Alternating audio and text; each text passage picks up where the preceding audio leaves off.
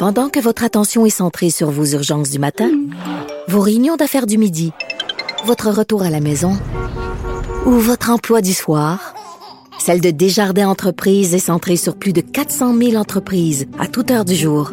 Grâce à notre connaissance des secteurs d'activité et à notre accompagnement spécialisé, nous aidons les entrepreneurs à relever chaque défi pour qu'ils puissent rester centrés sur ce qui compte, le développement de leur entreprise.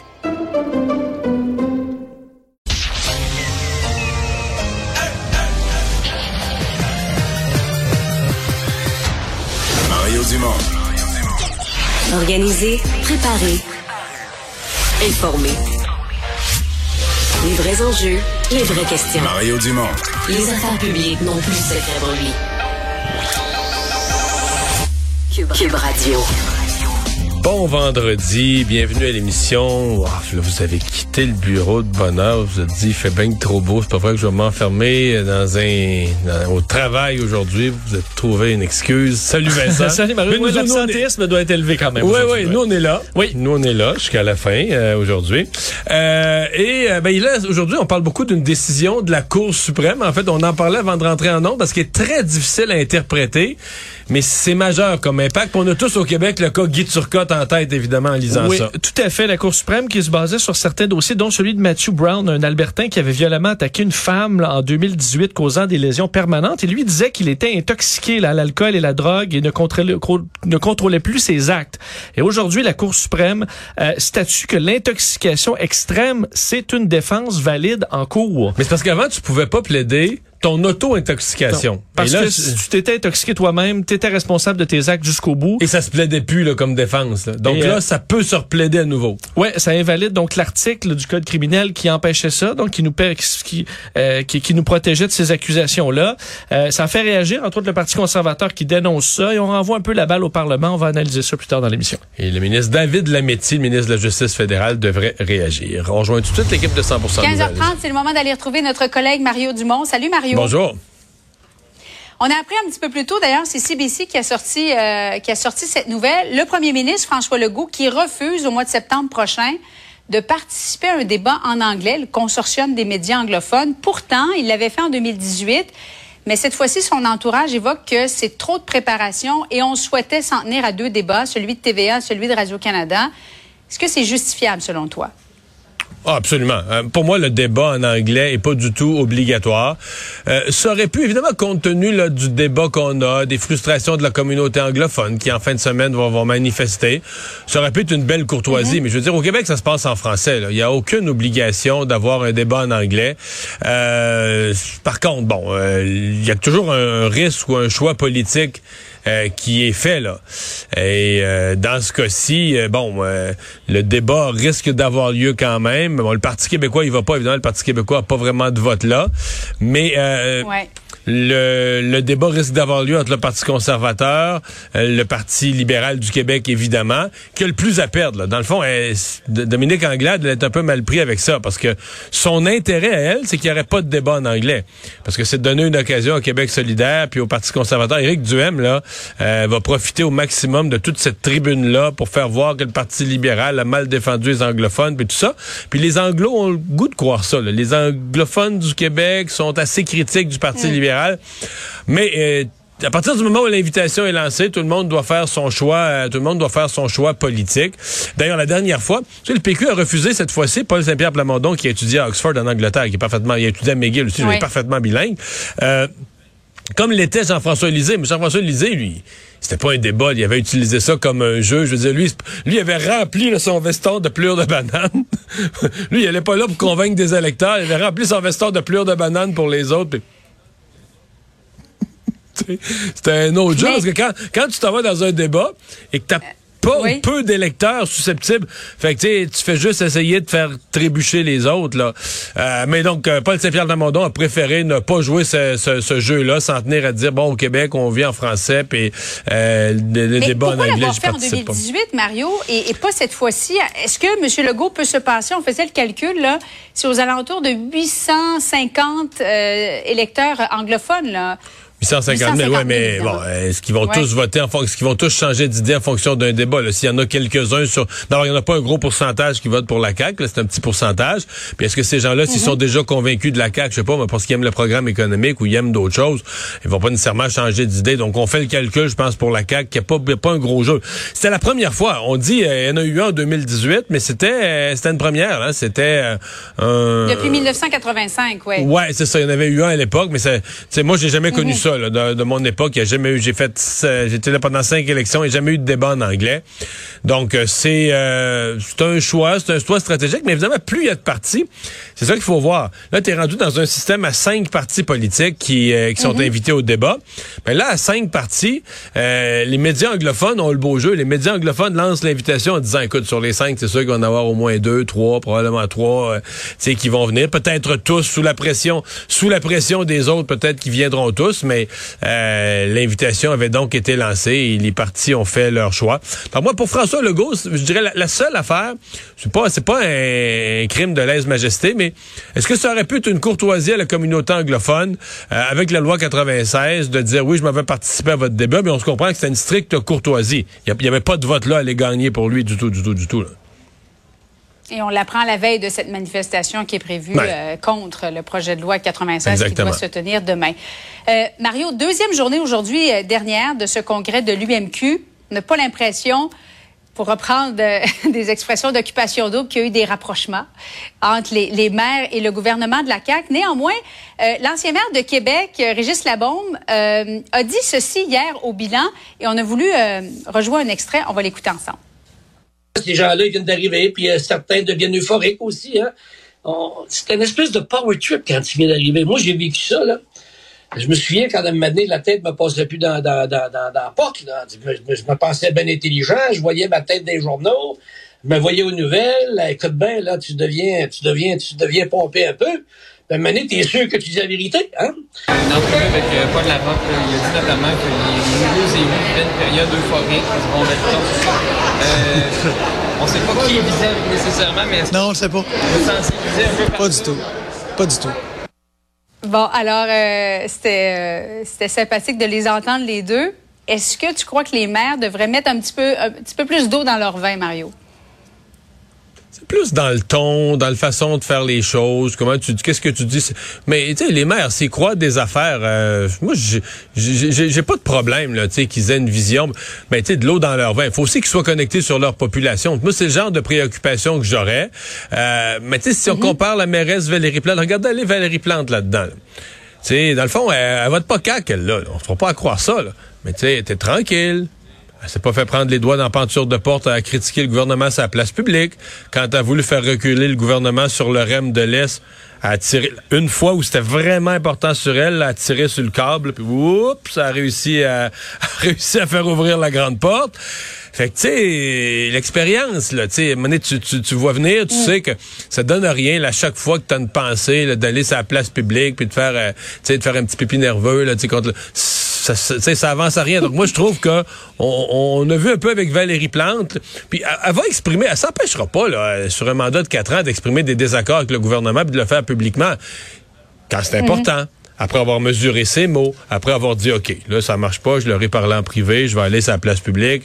Mais disons, c'est, c'est de la mesure stratégique, là, pour pas, euh, pas gaspiller des cartouches. Puis j'ai l'impression qu'il y a certains nouveaux maires qui l'ont peut-être moins, euh, moins euh, saisi. Ce matin, ceci dit, Gabriel Nadeau-Dubois était extrêmement habile hein, des, à formuler que les maires étaient inspirants, qui, qui était son inspiration. Mm-hmm. Et tu sais, ces formules, pas juste sur la forme, mais sur le fond aussi, là, pour aller chercher les maires, que, les sources de financement, parce que derrière tout ça, l'aménagement puis les changements climatiques, derrière tout ça, les maires veulent de l'argent. Là.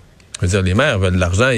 C'est comment on va distribuer l'argent futur. Mais, tu sais, dans la mais façon pour donner des services, il y a tellement eu de nouveaux citoyens au cours des dernières années. Oui, mais c'est comment on va chercher l'argent? Dans le fond, écoute bien la formulation là, que Gabriel Nadeau-Dubois a employée. Il mhm. dit la taxe foncière qui pénalise les maires lorsqu'ils protègent les terres et les milieux humides. En voulant dire, si, si tu construis sur des milieux humides, tu vas chercher un nouveau terrain, une nouvelle taxe foncière. Euh, et donc, si le maire protège ces milieux... Donc, c'est... Euh, d'abord, il y a un fond de vrai, là, il touche, il touche un point sensible. Ouais. J'ai trouvé que lui touchait le cœur du débat. Et tu sais, c'est comme on dit en québécois, c'est bien twisté, là, comme formule pour ramasser un peu de mots. Euh, ce qui veut dire, j'ai trouvé que c'était, c'était bien formulé. Euh, et de, ben, crois-tu en fait que la CAQ pourrait, à la veille des élections, se mettre à dos des maires de plusieurs villes au Québec, puis ça pourrait peut-être nuire là, au, au potentiel résultat de la CAQ éventuellement aux prochaines élections? Je le sais pas. Ça, c'est quand même complexe. D'abord, là, on Mm. a l'impression, euh, tu sais, dans le fond, c'est 4-5 maires. Là. C'est pas euh, des maires au Québec, il y en a 1000. Là, et Mais ils des sont plus pas- grosses villes. Ouais, c'est ça. Mais ils sont pas tous contre la CAQ. Puis même dans les plus grosses villes, il y en Mm-hmm. a qui jouent ces deux tableaux, il y en a qui veulent être amis avec tout le monde.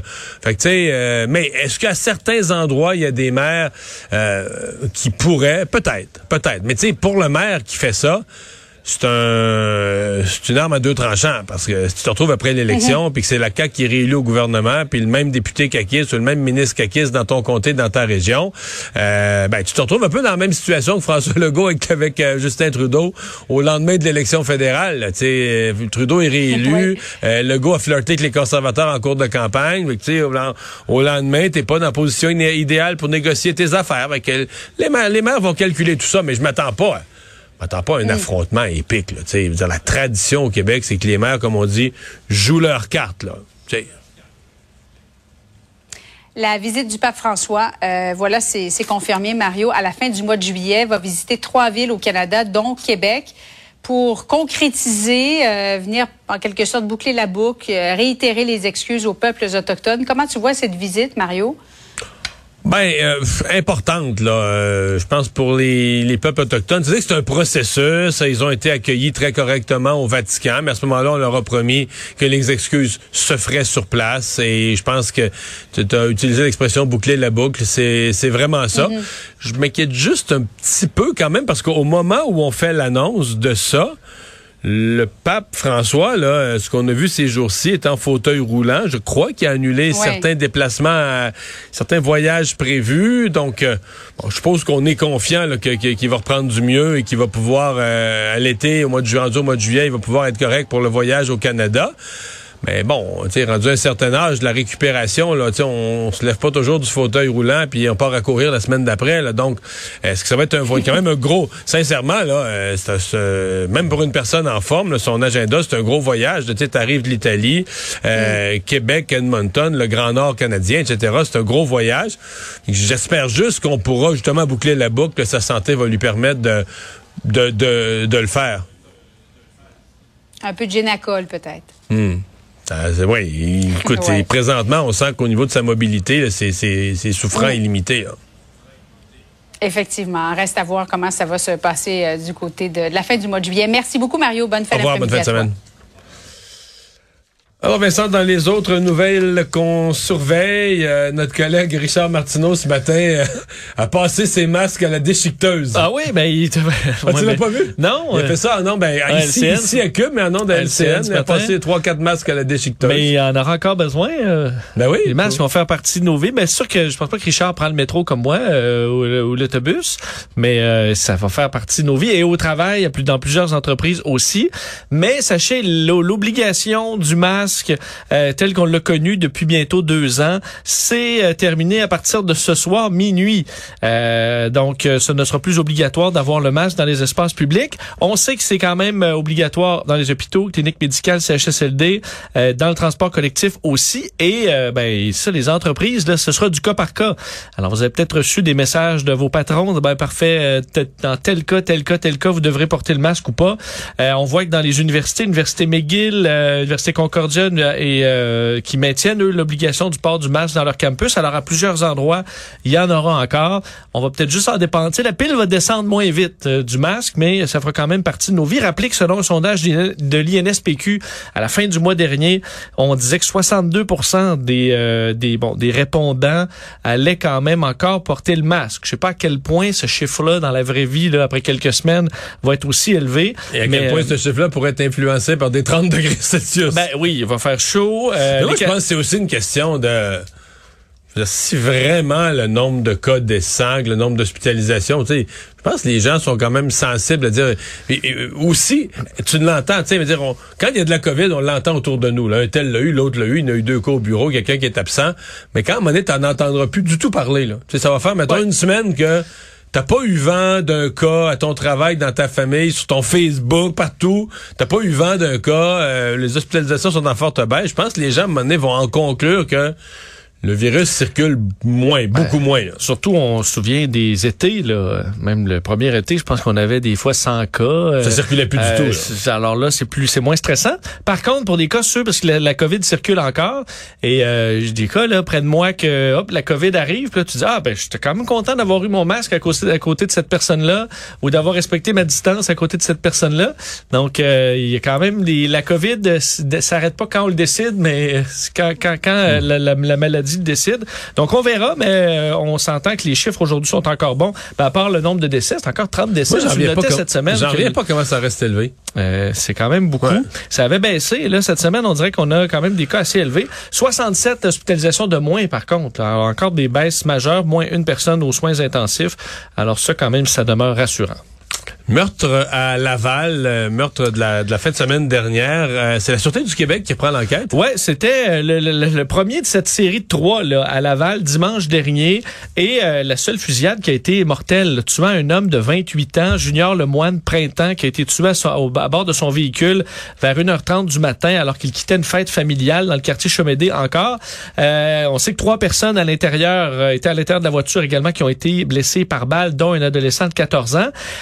Ce qui fait qu'on donne l'enquête finalement à la Sûreté du Québec, c'est euh, qu'on fait des liens directement avec des membres du crime organisé et euh, je crois que l'enquête est assez imposante pour euh, décider de l'envoyer euh, à la SQ. Mais des fois, ça peut aussi vouloir dire qu'on va faire des liens là, avec d'autres criminels, groupes Des qui sont, déjà en cours. qui sont en dehors du territoire de Laval, par exemple. Tout à fait, ce qui est, ce qui est effectivement possible. Et toujours dans le dans le cas de cette fusillade, aujourd'hui, notre collègue Yves Poirier est arrivé quand même avec du contenu assez intéressant et, et- et- et tragique là, sur euh, le jeune blessé, le jeune de 14 ans. Mais ça avait déjà été dit, j'avais entendu ou lu de blessures permanentes ou risque de blessures permanentes, là, de Oui. dommages permanents, mais là, c'est vraiment inquiétant. là. Oui, euh, c'est que Sandrick euh, Jorcelin, donc originaire de la région de Boston, 14 ans, qui lui était dans le, dans le véhicule sur le boulevard Curé-Labelle, euh, a été euh, frappé, euh, reçu une balle en plein abdomen, sans endommager son intestin, son poumon, lui a fait perdre un rein.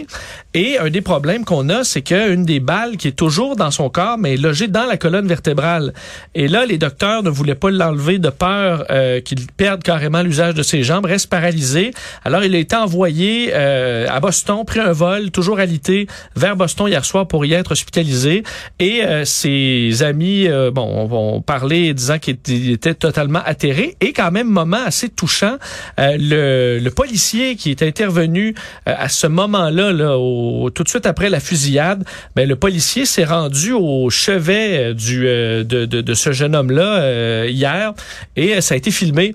On voit un jeune policier, le bon Cendric Jorcelin, lui est très émotif aussi et lui explique, il dit qu'il a presque abandonné en pleurant et le policier lui ben, qui est habillé en civil dit t'as été vraiment fort, on va prier pour toi et tout ça. Donc un contact entre une victime et euh, le policier qui lui est venu en aide, vraiment vraiment touchant. Donc c'était à l'hôpital Sacré-Cœur à Montréal et là je vous dis qu'il est parti vers Boston en espérant le mieux euh, pour euh, pour sa santé évidemment. Elon Musk qui a suspendu son projet d'acheter Twitter. Euh, il dit qu'il veut en savoir plus sur les faux comptes. Ouais, et ça, bon, ce matin, ça a fait grand bruit, ce tweet-là. Elon Musk, faut dire, chacun de ses tweets fait souvent réagir. Celui-là particulièrement parce qu'il a euh, tweeté, le, bon, l'acquisition de Twitter est suspendue de manière temporaire dans l'attente de détails sur le fait que les spams et les faux comptes représentent bien moins de 5% du nombre d'utilisateurs. Parce que, entre autres, euh, le, le Twitter dit ça, il y avait des articles aussi qui parlaient que le taux de faux comptes sur Twitter, c'est moins que 5 Mais ça, Elon Musk veut euh, des preuves de ça. Euh, ça peut Mais influencer des le prix. faux comptes, t'as quoi? là? T'as ce qu'on appelle des bots, là, des, des, des relayeurs créés par un pirate informatique, tout ça. Ça, c'est des faux comptes. Exact, c'est des faux comptes. Est-ce qu'on compte un faux... je, connais quelqu'un qui a un peu de problème avec ses mots de passe. là. Une personne plus âgée qui a ouvert des comptes là, puis qui oubliait son mot de passe, puis en rouvrait un autre. À un moment donné, je me suis rendu compte qu'il y en avait cinq ou six. Oui, c'est des comptes inactifs, ça, ça, ça rentre pas dans faux comptes. Ça rentre pas. Euh, je pense Mais pas. c'est, c'est en même temps, c'était un compte perdu là. Oui, mais ça, on parle dans les Mais 200... maintenant, ils les enlèvent au bout de deux ans où il y a un temps, il y a un temps où sans aucune interaction là, qu'ils font sauter. je Effectivement, pense. j'ignore c'est quoi le, le temps, mais ce qu'on ce qu'on donne comme chiffre chez Twitter, c'est le nombre d'utilisateurs euh, quotidiens là, qui sont monétisables. Donc 229 millions de personnes qui sont des utilisateurs actifs. Il y a des comptes effectivement qui sont plus utilisés du tout, mais les euh, les comptes, tu disais le faux compte des bots, des gens qui ont plusieurs comptes sous des fausses identités, euh, du spam, euh, beaucoup de ça, là, du spam là, qui envoie des, des publicités, des cochonneries, cochonneries. Ah, Il y en a beaucoup. Et ça, Elon Musk veut lutter contre ça et de savoir est-ce que c'est 5 ou c'est 15? Ça peut changer quand même beaucoup de choses sur la valeur. Alors là, ce matin, quand Ouais, il a- c'est la liberté d'ex- d'expression absolue. Pourquoi quelqu'un n'aurait pas huit personnalités, l'une sous la face d'une moufette, puis l'autre pour insulter toutes sortes, tu veux insulter toutes sortes de monde, toutes sortes de personnalités, Ben, non, parce que Elon Musk là-dessus, il faut dire, oui, il veut la liberté d'expression puis ramener Donald Trump, mais il veut euh, valider l'identité de tous les Ah, ça, c'est utilisateurs. bien. Ça, ça enlève quand même un bon Oh, bout oh, du problème. oh, oh, oh, J'aime ça. Euh, ça, si tu valides ça. tout le monde, les gens vont être un petit peu plus polis, euh, je pense, dans bien des cas. Il y en a qui s'en foutent, mais quand même une majorité. Et là, ce matin, avant l'ouverture, donc il y a quand même toujours euh, des transactions qui se font avant l'ouverture des marchés, Twitter chutait de 20 avec les menaces que qu'ils n'achètent pas. Là, c'est à moins 10 Mais, mais en fait, c'est revenu. Sincèrement, je l'ai regardé, moi, en milieu d'avant-midi, pour en parler en ondes. Puis c'était revenu exactement au niveau, là, ou à peu près, à quelques scènes près, l'action est revenue au niveau de avant que tout ça commence, avant que Elon Musk, parce que quand Elon Musk a dit je vais acheter Twitter, ça a fait grimper les actions. Oui. Puis moi, ce que ça me disait, c'est c'est comme si le marché il croyait plus. C'est comme si le marché a ramené l'action au prix quand il n'y avait pas d'Elon Musk dans le décor, comme si le marché se disait bon Elon Musk ça arrivera pas, mais Ouais, ça risque quand même d'arriver parce qu'il a d'ailleurs euh, publié un autre message, Elon Musk, tantôt, disant qu'il était toujours commis à acheter. À mon avis, c'était peut-être pour euh, faire, euh, faire, bon, euh, calmer un peu le jeu. Alors, on verra, mais oui, cette transaction-là, à mon avis, va se faire. Faut dire, le, le conseil d'administration l'a approuvé là, pour 44 Ouais, ouais. milliards. Euh, et Elon Là, il y a un Musk, prince saoudien qui va financer avec lui, une partie. Ça avait été annoncé il y a 4-5 jours là, Ouais. pour 2, ben, pas 2 Ouais, milliards sur 40, mais quand même. un petit peu. Un petit montant, Alors, 2 mais milliards. rien un petit montant de 2 milliards, mais c'est pas, euh, j'avoue que c'est pas rassurant.